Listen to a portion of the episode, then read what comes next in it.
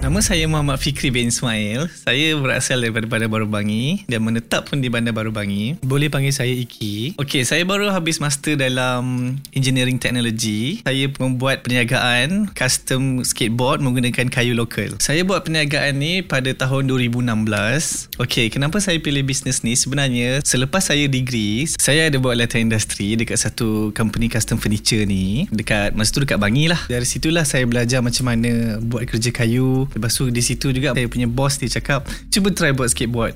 Pakai kayu lokal kan. Jadi kita ha, Kita mana tahu. Sebab tak try tak tahu. Ha, Lepas tu saya Cubalah buat kan. Bila dah siap tu ha, Saya pun try lah Bawa pergi skate park Try main. Ha, Masa tu pula Saya tengah obses Dengan sidewalk surfing. Lepas tu bila saya main Dekat skate park tu Tiba-tiba ada orang tanya Eh mana dapat skateboard ni? Mana kau beli? Masa tu tiba-tiba saya rasa macam Eh orang nampak macam Memang produk yang sedia ada. Maksudnya dia ingat saya beli. Padahal benda tu saya buat. So saya pun fikir macam oh, okay why not? Try lah jual sebab nampak macam end product kan? So tu lah cerita dia. Sebenarnya saya punya perniagaan ni ada macam accidental lah. Semuanya bermula dari sini.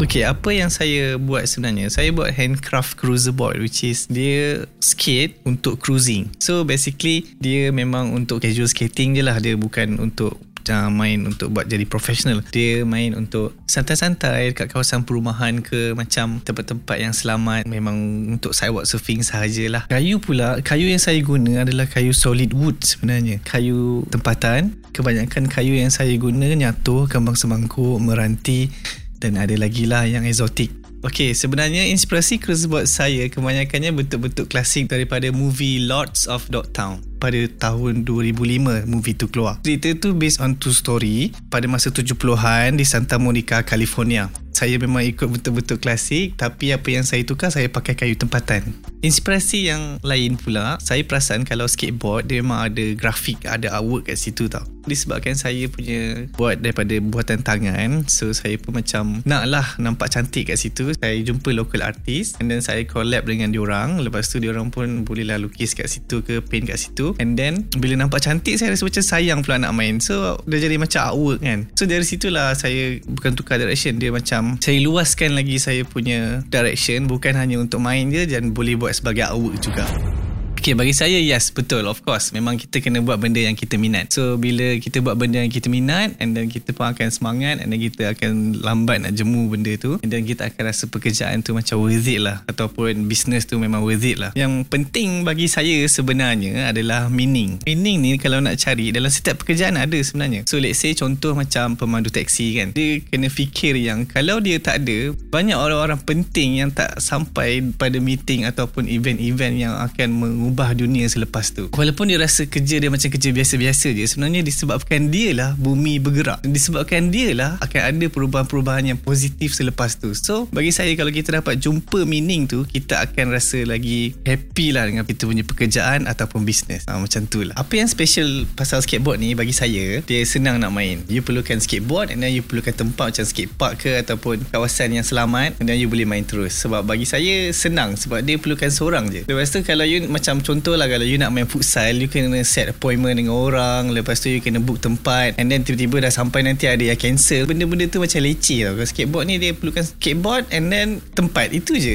Memang senang lah nak access. Skateboard ni bagi saya memang senang. You start kereta ambil skateboard pergi skate park and then you boleh terus main. Bila you sampai skate park you akan jumpa orang-orang baru yang minat sama. So you kat situ boleh bergaul and then you boleh belajar new trick daripada orang lain And then bagi saya community dia sihat lah. Memang support each other seronok lah. Dari situ you boleh tahu you punya progress lah daripada you mula-mula start dulu sampai you boleh buat macam-macam tricks. And then bila you dapat buat tu memang you rasa puas lah. Bagi saya itulah yang special pasal skateboard Okay, bagi saya, persepsi dalam skateboarding ni selalu dipandang negatif terutamanya dari outsider lah, bukan dalam kelompok. Outsider punya perspektif memang bila kita luar daripada kelompok tu, so kita akan banyak dengar kata-kata daripada orang lain yang benda ni negatif lah, buang masa lah, apalah. Tapi bagi saya, bila saya start main skateboard dulu, saya dah start masuk pergi skatepark, bergaul, jumpa orang. Kat situ baru saya nampak macam dekat skatepark ni banyak je orang biasa je sebenarnya. Ada engineer, ada lawyer, ada student, ada usahawan kawan lepas tu ada business owner ada musician ada artis tak ada sukan yang negatif cuma bagi saya ada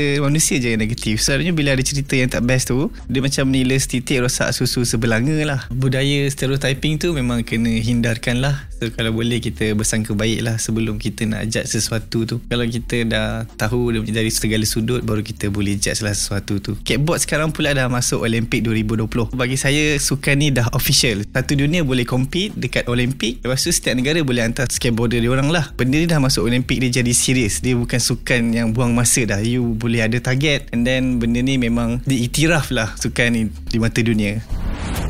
Saya lebih selesa panggil kepuasan pada diri lah. Bila mana saya punya cruiserboat tu pernah sampai LA, Indonesia, Switzerland. Lepas tu art gallery masa collab dengan local artist. Bila orang ramai notice cruiserboat saya tu, saya punya perasaan memang priceless lah. Itulah yang saya ketagihkan. Bila orang notice kerja tangan saya, saya rasa macam berbunga-bunga lah. Orang kata macam shock sendiri kan. Tapi memang padahal saya just buat dia punya board je yang lukis cantik-cantik apa semua tu semua local artist. Disebabkan saya be part of that artwork saya rasa priceless lah. Saya memang suka lah nak nak lagi bila artwork tu terjual saya terharu lah sebab ada orang nak hias benda tu dekat rumah dia atau dekat tempat yang dia nak hias. Manusia ni dia memang nak dihargai. Appreciation tu memang benda yang paling puas lah yang saya alami dalam bisnes. Cerita lain yang random sikit adalah pengalaman masuk TV so masa live tu memang kelakar lah. Saya freeze lepas tu hilang kata-kata yang saya nak cakap semua tu. Tapi masa tu host tu pandai pandai lah kawal situasi tu. Dia tanya saya soalan-soalan yang buat lah. Saya lama-lama tak nervous. Tapi itulah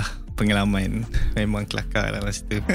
Okay masa pandemik tu memang terjejas lah. Memang susah nak keluar cari supply kayu so order pun tak ada. Tapi masa PKP tu saya ambil kesempatan untuk siapkan tesis saya. Tajuk tesis saya Development of Cruiser Board using Commercial Malaysian Timber. Kajian saya tu buat kajian macam mana nak ganti skateboard komersial yang menggunakan maple wood digantikan dengan kayu tempatan. Sebab kebanyakan skateboard kita import dari luar negara so dia tak pakai kayu tropical yang kita ada dia pakai kayu empat musim. Alhamdulillah disebabkan PKP tu saya dapat fokus dekat tesis saya dan saya dapatlah jawapan kayu tempatan yang mana sesuai digantikan dengan kayu maple. Future plan saya kalau boleh saya nak collab lagi dengan banyak local artist and the more the merrier. Boleh start buat collective exhibition. insyaAllah satu hari nanti saya nak buat simple gallery bernama Cruiser is the new canvas. And then buat website untuk collective exhibition yang kita buat every season tu. And also itu juga boleh buat sebagai hub untuk artis-artis yang nak join untuk season-season seterusnya. Apa-apa pun saya kena cari curator dulu sebab saya pun baru dalam industri ni. So kalau apa yang kita nak memang mesti ada jalan. InsyaAllah saya akan cuba yang terbaik lah.